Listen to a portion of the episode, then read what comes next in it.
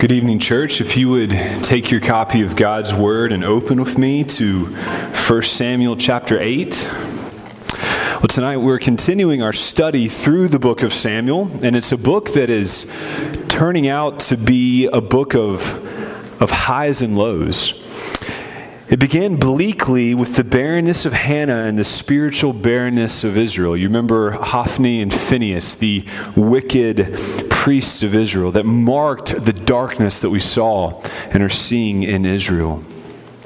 But things begin to look up a little bit when we saw the birth of Samuel. And, and even though he was promised and celebrated after his birth, he, it was quickly overshadowed by, by judgment and by defeat at the hand of the Philistines. We saw this especially with the capture of the ark. And we as a church, I think, have been uh, trembling as we have watched as the Lord has, has rained down judgment on his people. And not just on his people, but on the Philistines as the ark made its way through the Philistine cities and then eventually back to Israel, where God continued to pour out his judgment on his people. In chapter 7, uh, the last chapter we studied, it was something of a high mark in the book and in the life of Israel. We, we saw the people repent, which, which led, as it always does, to, to revival and safety and prosperity in Israel. But now we come to chapter 8 some number of years has passed since the great awakening of chapter 7, and we're not really sure how many, but it was enough to say for the author that Samuel's now old, and, and Israel is getting itself into more trouble by infamously rejecting Yahweh as their king. Now, we're getting ready to see a radical political change in the nation of Israel as they go from being a nation that is ruled solely by God to being ruled by a series of sick, weakly, perverted human kings. But the lessons of this chapter are not merely political in their value, though who wishes our politicians would study this chapter? This chapter reveals a great deal about the nature of the human heart about the nature of the human heart. And the human heart in the 21st century has remained fundamentally unchanged since the beginning of time. And this story, I think tonight we will see it's working. The main idea before us tonight is this the heart of man rejects God's rule, even though the only alternative that exists is slavery. Will you read with me from 1 Samuel chapter 8? We'll read just the first nine verses for now, we'll read the rest later. When Samuel became old, he made his sons judges over Israel. The name of his firstborn son was Joel, and the name of his second, Abijah. They were judges in Beersheba. Yet his sons did not walk in his ways, but turned aside after gain. They took bribes and perverted justice. Then all the elders of Israel gathered together and came to Samuel at Ramah and said to him, Behold, you are old, and your sons do not walk in your ways. Now appoint for us a king to judge us like all the nations. But the thing displeased Samuel when they said, Give us a king to judge us. And Samuel prayed to the Lord, and the Lord said to Samuel, Obey the voice of the people and all they say to you, for they have not rejected you but they have rejected me from being king over them. According to all the deeds that they have done from the day that I brought them up out of Egypt, even to this day, forsaking me and serving other gods, so they are also doing to you. Now then, obey their voice, only you shall solemnly warn them and show them the ways of a king who shall reign over them. Let's pray one more time and ask for God's blessings. Father, we need to hear from you tonight, so I pray and I plead that you would visit us with your Spirit. Would you help us? I pray that my words would fall to the ground, blow away, and be forgotten. We want to hear. We must hear. We need to hear from you. We ask this in Christ's name. Amen. Well, this story in 1 Samuel 8 is a story about kingship. It's a story about the throne in Israel. So I think we would be helped if we quickly reviewed and reminded ourselves about what God has said about the concept of king and kingship to his people. Now, I've done a much more detailed survey of the biblical theology of kingship back in August, August 17th, so you can you can go find that online if you want. But I think I think that we need to do this because I think many casual readers of this chapter may forget some of what God has said about a king in, in the past, that God has promised to give Israel a king. This promise goes all the way back to Genesis 17. When God told Abraham, I will bring kings from you kings would come from his womb. It was a promise that was repeated multiple times throughout Genesis and on throughout the scriptures. But it's in Deuteronomy that we get a more detailed idea of what this is supposed to look like. The key chapter here is Deuteronomy 17. And in it, God gives Israel some really specific laws about the type of king that will one day be established in Israel. And this is going to help us. So, so think about this with me for a moment. The first thing he says is that the king in Israel should not be chosen by man, not be chosen by the people, but he should be chosen by God. He should be God's man. He also said that, that this king must come from among the people, from he must be one of them, an Israelite. He also said that the king should not be one who acquires a bunch of stuff. He should not acquire for himself a bunch of horses or a bunch of wives or a bunch of gold or a bunch of silver because we know that all those things and all the trappings of, of power, they tend to corrupt hearts, don't they? They tend to turn politicians and leaders away from righteousness. In Deuteronomy, we also read that God's intention for the king is that he must, he must be a king who keeps the law. The picture is actually beautiful. The king is supposed to take the copy of the law, take the law, and make a full copy of himself for it for himself, so that he can read it day and night, so that he would be a man who keeps the law. And then finally, God says that this king must be humble. He must not have a heart that is lifted up. You could say he must not have a tall heart. Because the king, the king of Yahweh's choosing, must recognize that ultimately he's not really the king, but that he serves at the pleasure of the king. In other words, uh, if we summarize all this, God's king must not be like other kings. God's king must not be like other kings. He should not be like the king, uh, not be like a king of the nations. He should be a king like God. He should be a king like God. So all throughout Israel's history, they're, they're waiting for a, for a king. And, and if we don't understand this, then we're going to miss the anticipation that's building in the text. And the book of Samuel is ripe with this anticipation. In chapter 2, you remember that important song that Hannah sang. She, at the end of it, in verse 10, she says, The Lord will judge the ends of the earth. He will give strength to his king and exalt the power of his anointed. She's looking ahead to the king, the anointed, the one who is coming. So we know a king is coming. We know that a king is coming. We just don't know who, and we don't know when, and we don't know where and we don't know how. We don't know how. So, all of that is important backdrop to our story today. So, what I'd like to do now is let's walk through this, this story. I'm going to give you five scenes, five general scenes that we can use to, to organize this. The first scene is we come to a legitimate problem, right? There's a legitimate problem that is taking place in, in the nation of Israel. It's a legitimate and it's a familiar problem if you have followed along with us in Samuel. There's another leader, and he once again has idiot sons, right?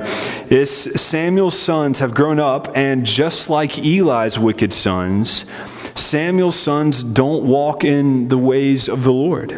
In verses 1 through 3, we read about them, and, and it reminds us of Hophni and Phinehas, and, and we see that they perverted justice, and all that they wanted was what? Gain. They wanted for themselves. What a familiar problem. What a familiar problem for Israel and all of the offices of power since the beginning of mankind. The problem with human leaders, no matter how electable they are, is that they are human. And human hearts tend to be corrupted by money and power. It's so interesting. The Bible says that wealth and power are dangerous. In fact, that it is hard, Jesus even says impossible for a rich man to go to heaven. So we can be we can be sympathetic with the elder's concern, right? We don't write them off too quick. We can be sympathetic. This is a legitimate problem with real and legitimate consequences. But there's a second scene in, in this text. We, we've seen a legitimate problem, and now we have a pragmatic solution. The second scene would be a pragmatic solution. Now, let's just think about what's going on here for a moment. Samuel's sons were the ones who were next in line to judge or to, to rule, to govern, but they were corrupt. Hmm. And plus, from Israel's perspective, they were they had this weird judging system, right? It, they it, it wasn't like the the nations around them. They had kings, and and we've already seen that God had promised He was going to give Israel a king. So, what's the problem? What is the problem with their solution? Why does God and why does Samuel respond so harshly? Is Samuel just insecure? Why does God respond so harshly? God's not insecure. God clearly interprets this as a rejection of himself. Well, as we consider the text, we realize that the problem wasn't so much the request, it wasn't so much the desire itself. The problem was that it was a demand. Israel forced God's hand. The problem was their motive. It wasn't just that they wanted a human king, it's that they didn't want God as their king. Do you see the difference? As you know, I'm the father of two sweet little girls. Right now, they think I'm pretty great.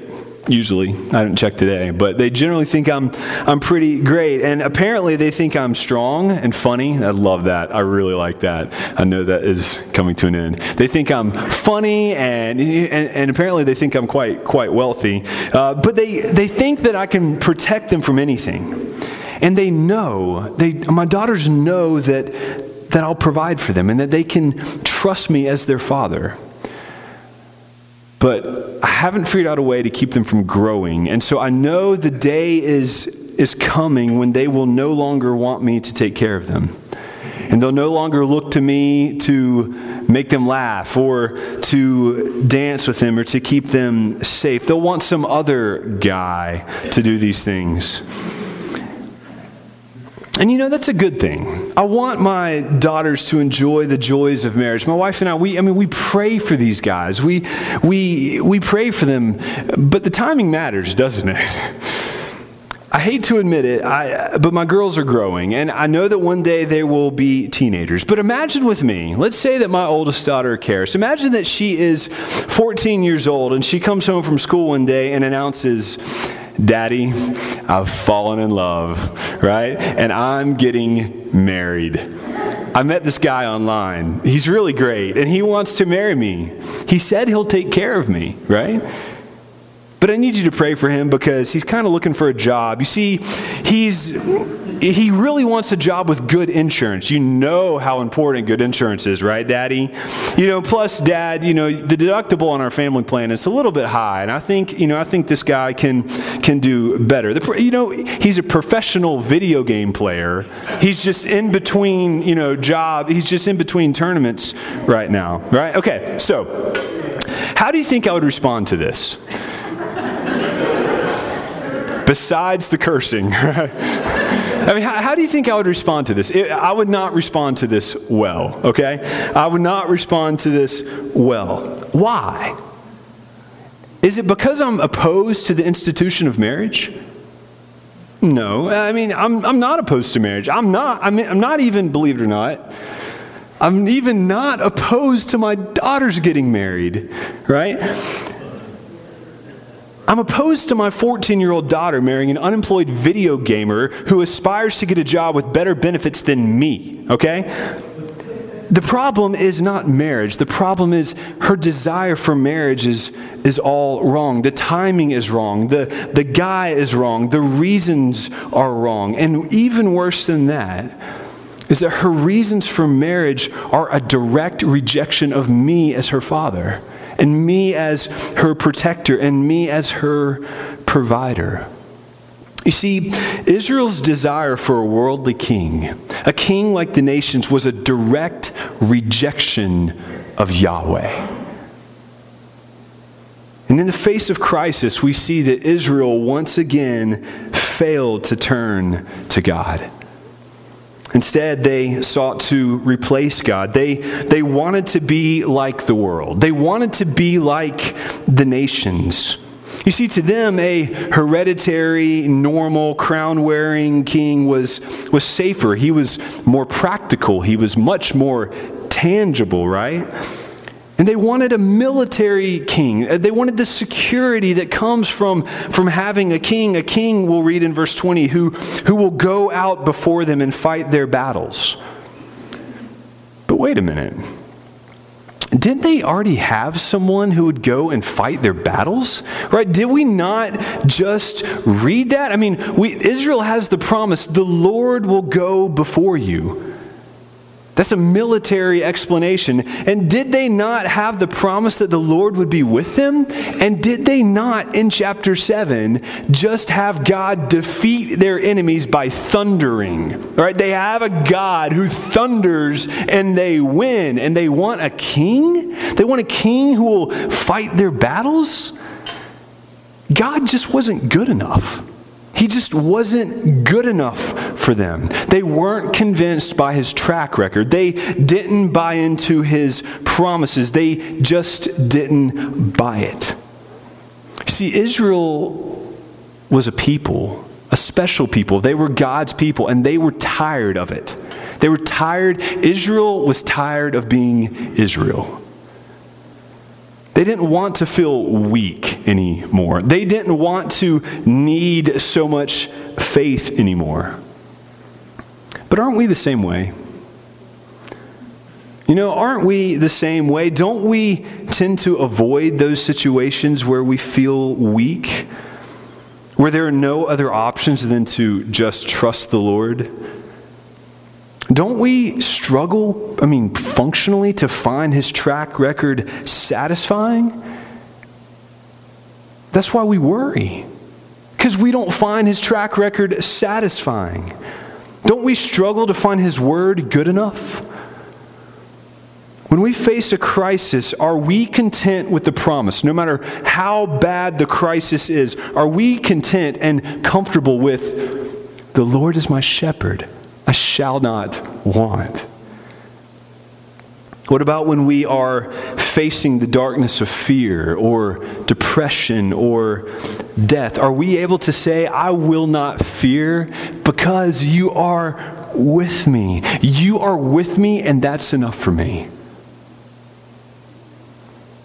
Or do we look for a substitute comforter? Friends, where do you run when life gets hard? What do you do when the Lord calls for you and almost forces you to walk not by sight, but by faith? You see, I think this text should remind us if we can bridge the gap in the cultures here, this text reminds us that sin is sneaky. Sin is sneaky. Our rejection of God, yes, sometimes it comes in blatant rebellion and defiance. But I think usually, especially for us church folks, it's selective and slippery and sneaks in in subtle ways. You see, Samuel's wicked sons were a legitimate problem facing Israel. They were a legitimate problem. But when the elders set, uh, when the elders of Israel set out to find a solution, they forgot about God. They forgot about him. You see, church, we reject God as king whenever we look for solutions without accounting for the Lord. We reject God as king whenever we look for solutions without accounting for the Lord. God wasn't intimidated by Samuel's little sons, right? He could just kill them or convert them or, or swallow them up with a fish. I mean, God can do what he needs to do, right? Church, God is not intimidated by your circumstances. He's not concerned about the largeness of your problems. Run to him. I promise he has a solution. You can trust him. Israel's sin wasn't just that they wanted the security of a king. Israel's sin was that they didn't want the security that God offered. They didn't want him. Let's keep reading in this text. Look down at verse 10 with me. So Samuel told all the words of the Lord to the people who were asking for a king from him. He said, verse 11, These will be the ways of the king who will reign over you. He will take your sons and appoint them to his chariots, and to be his horsemen, and to run before his chariots. He will appoint for himself commanders of thousands and commanders of fifties, and some to plow his ground, and some to reap his harvest, and to make his implements of war, and the equipment of his chariots. He will take your daughters to be perfumers and cooks and bakers. He will take the best of your fields and the vineyards and the olive orchards and give them to his servants. He will take the tenth of your grain of your vineyards and give it to his officers and to his servants. He will take your male servants and female servants and the best of your young men and your donkeys and put them to his work. He will take the tenth of your flocks and you will be his slaves. And in that day you will cry out because of your king, whom you had chosen for yourselves. But the Lord will not answer you in that day. But the people of Israel refused to obey the voice of Samuel. And they said, No, but there shall be a king over us, that we may be like all the nations, and that our king may judge us and go out before us and fight our battles. When Samuel had heard the words of the people, he repeated them in the ears of the Lord. And the Lord said to Samuel, Obey their voice and make them a king. Samuel then said to the men of Israel, Go, every man to his city. This brings us to a third scene in the text, and that's God's warning ignored. God's warning ignored. You know, the lesson is really pretty simple for us here. When you go looking, looking in the wrong place, you're going to end up with the wrong results, right? That's, that's easy enough to see. In verses 10 through 18, we have the somewhat famous explanation of, of what it's like to have a king. And did you notice a reoccurring word there? What do kings do? They take, doesn't say tax, it could. They take, they tax, right? Well, over and over we read, he'll, he'll take your sons, He'll take your daughters, fields, grains, He'll take and take and take. And God says, that's not freedom, that's slavery. That's like wanting to go back to Egypt.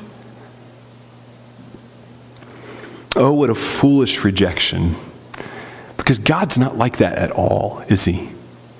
He's not like that at all. You see, a king, I don't care how rich he is, he takes because he has need. Right? He needs stuff. He, he needs stuff for the trappings of his kingdom. What does God need? God doesn't need anything. And so instead of taking, what does God do? God gives. He gives.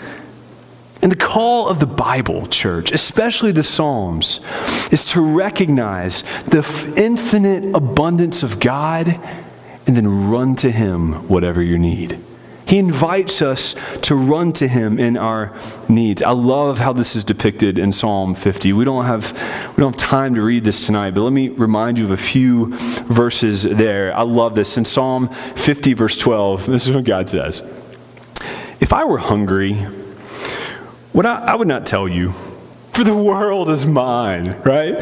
If I was hungry, I wouldn't tell you. What are you going to do about it, right? And plus, the world and all of its fullness are mine. And so he goes on to say in verse 15, So call upon me in the day of trouble.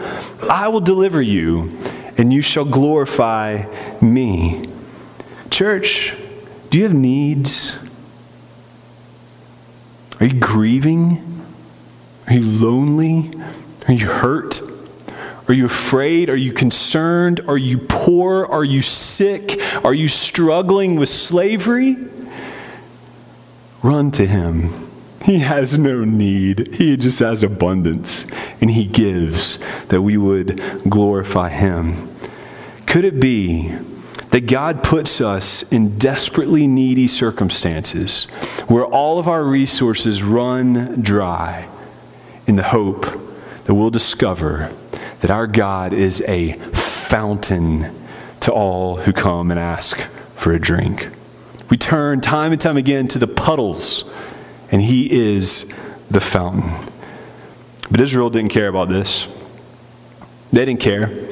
They had they didn't recognize him as the fountain of living water. They were much more concerned with their broken cisterns, right? You remember Jeremiah, the broken cisterns that could hold no water and they said, "Give us a king anyways." Only fools ignore God's warnings which is why only fools sin. We have a fourth scene in this text, and that is sin's outcome. In verses 22 on, uh, God tells Samuel, God gives him some tragic instructions. He says, just give the people what they want. You want a king, God says, fine, you'll have a king. And God does, God did what he does so often. He judged them simply by turning them over to their desires.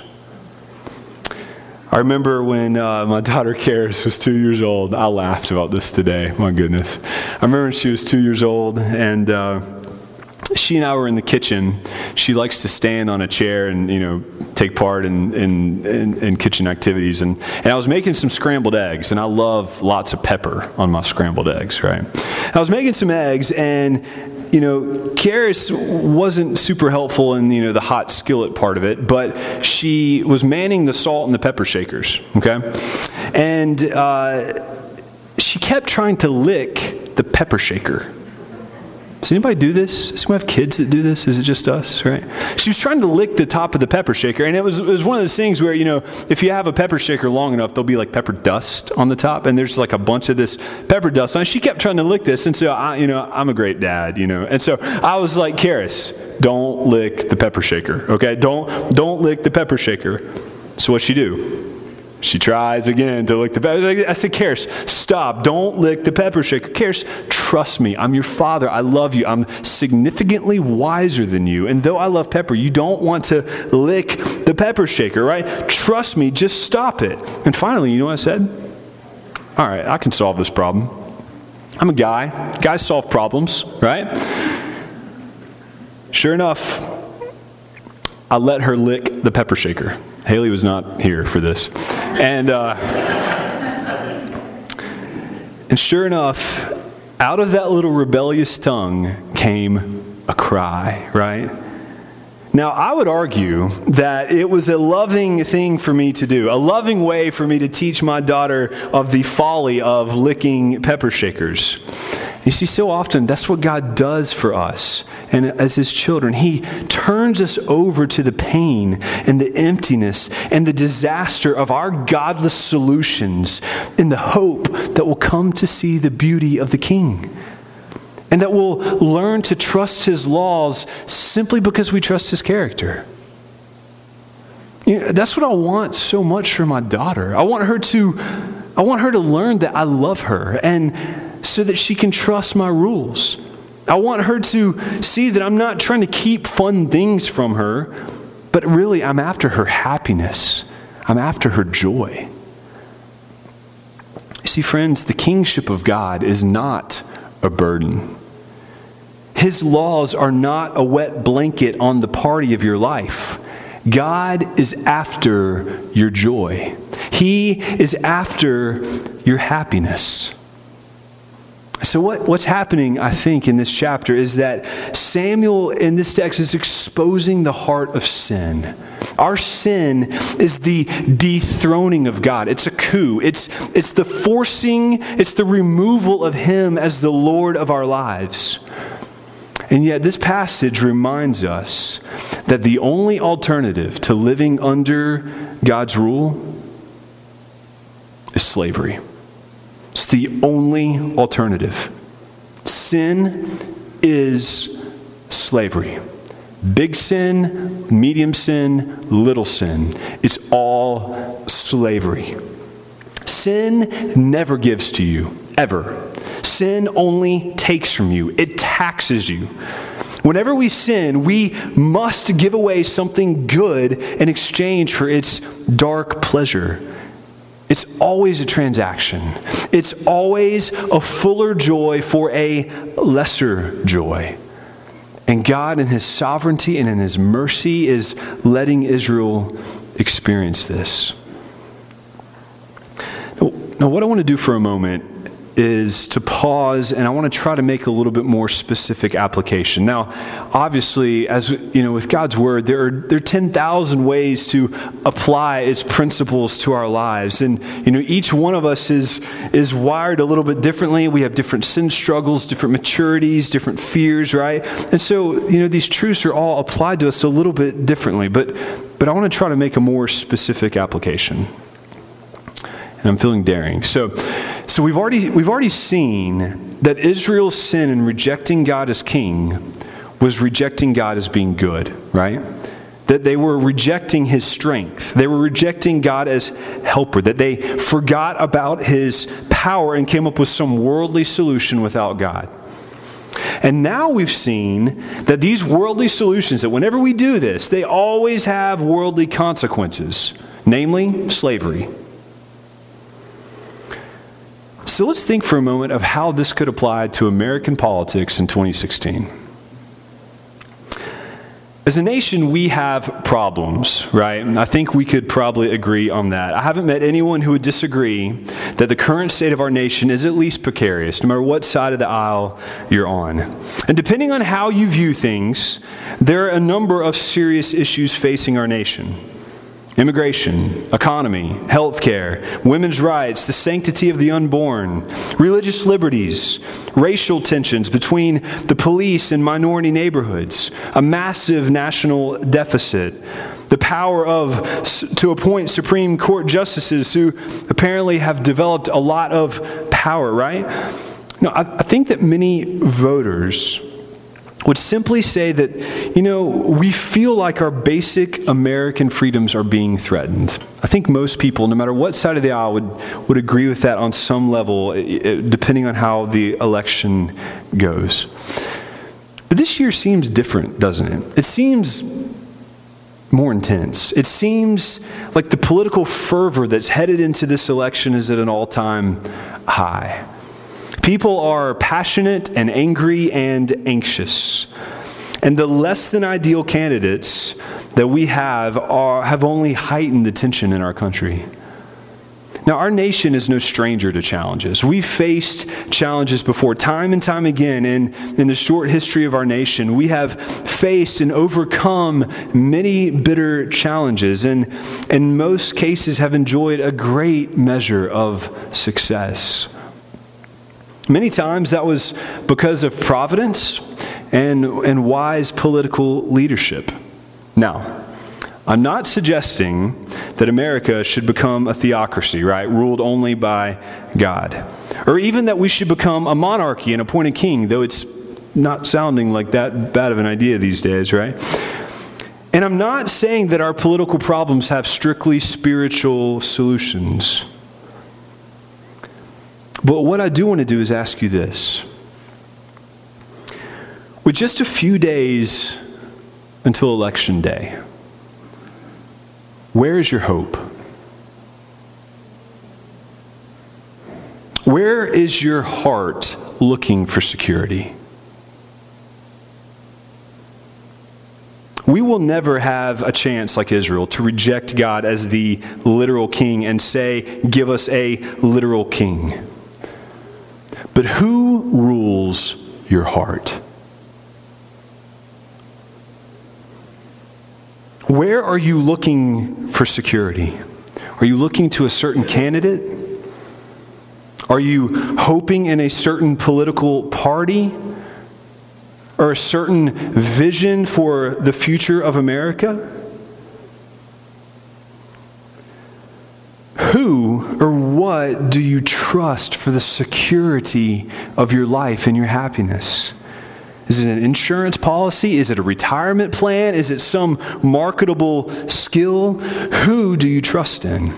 Okay, God, right? Or, you know, this is church. Come on. I mean, we don't say God, right? We, tr- we trust in God. I mean, I mean practically, functionally. Who are you trusting in? Where does your heart go to find rest? Is your heart in turmoil? Are you, are you anxious within you because of the political climate? Where does your heart go to find rest? That's your king. Wherever you go to find rest, that's your king. If it's the hope in some sort of political outcome, that is your king. And if it's not God, then you're guilty of the same thing as Israel dethroning God and replacing him with some other thing. D.A. Carson said recently if God had perceived that our greatest need was political stability, he would have sent us a politician. I wonder for, if for far too long American evangelicals have placed an inordinate amount of hope in our political influence and the, and the power of our conservative voting bloc. Perhaps we've been guilty of seeking worldly solutions without properly accounting for God's power, and now God's just given us what we want. A little Washington king you know, sure, on November 8th, I will give a candidate my vote for President of the United States. But I'm not going to give him or her any of my hope. None. I'll give my vote, but I will not give my hope. My hope, my security, my king is the Lord. My heart trusts in Him. So, what do I have to fear? What do I have to fear? Run to Him this political season. He rules. This brings us to the last scene in this text. It's really a scene that we're looking forward to. You see, God gave Israel a king before his time. He gave them a king, and for centuries they would be plagued by a series of kings who would just take and take and take and take. But what's amazing about the power of God is that he isn't derailed by human sin. Israel needed a king, and God promised a king. But they needed a king of God's own choosing. They needed a king who would follow God's law. They needed a king not like the kings of the nations, but they needed a king like God himself. They needed a king who was after God's own heart, truly after God's own heart, not an adulterer, murderer king they needed one who wouldn't sin or wouldn't die. They needed a king who was generous, not one who would take and take and take. They needed a king who was humble, not tall, not proud, not puffed up. And that king would come. But to see this king, you have to fast forward until you come not to a palace, but to a manger. You'll know you're in the right place because you'll see kingly gifts. They'll be there. And here you'll find the true king, the king of God's own choosing, one who is from the line of David in the town of Bethlehem. But this king was an adulterous murderer like the last king of God's own heart. This king followed the law perfectly. He didn't take, he washed feet. He came not to be served, but to serve and he wasn't proud, he came in on a donkey. And he mounted a cross to pay for the wicked, idolatrous sin that his people chose over him time and time again. Church, this king is Jesus, the king of the Jews. But just as this king was rejected in Samuel 8, the king of the Jews was also rejected. May we not be guilty of the same in our life or in our daily decisions. Friends, every one of us will choose a king to place on the throne of our hearts. Every one of us has something or someone who is actively ruling in our hearts. So, who will it be? Will it be yourself? Will it be some candidate? Will it be some little pleasure? Or will it be Jesus, the crucified King of the Jews? I'd like to invite you to bow your heads and as we enter in just to a brief time of reflection, go before the Lord and bare your heart to Him. Whatever is, is on your heart, whatever is anxious on you, just take it to the Lord.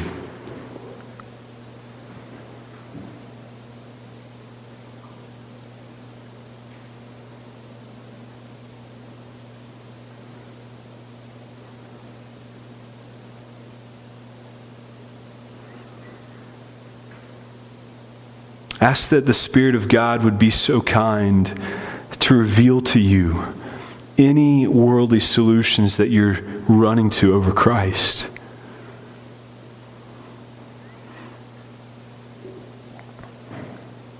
And repent. Put them away and choose Christ over some smaller thing.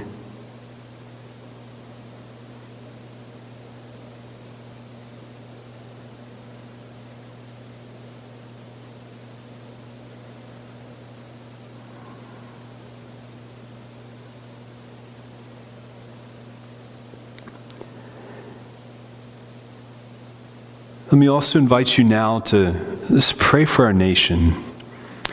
The problems in our nation are real and they're significant. In many ways, we have good reason to be anxious,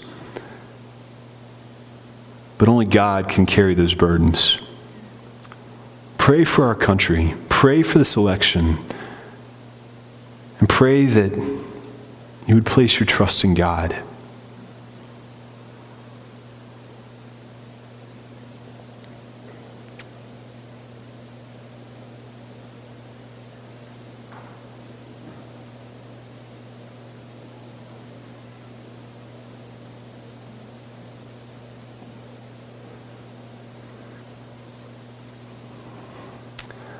Father, we thank you for your word tonight. We thank you that we can come before you confessing our sins, not fearing death, but expecting mercy. So we say with Hannah that our hearts exalt in the Lord. Our strength, our horn is exalted in the Lord. Our mouths, the mouths of our enemies deride because of your great salvation. So, Father, we see that there is none like you. There's no rock like our God. So let us be a people who talk no more so very proudly. And let not arrogance come from our mouths, for we acknowledge that you are a God of knowledge, and by you actions are weighed. Give strength to your King and establish him forever. We thank you for him. We pray in his name, Christ the King. Amen. Church, you may stand and go in peace.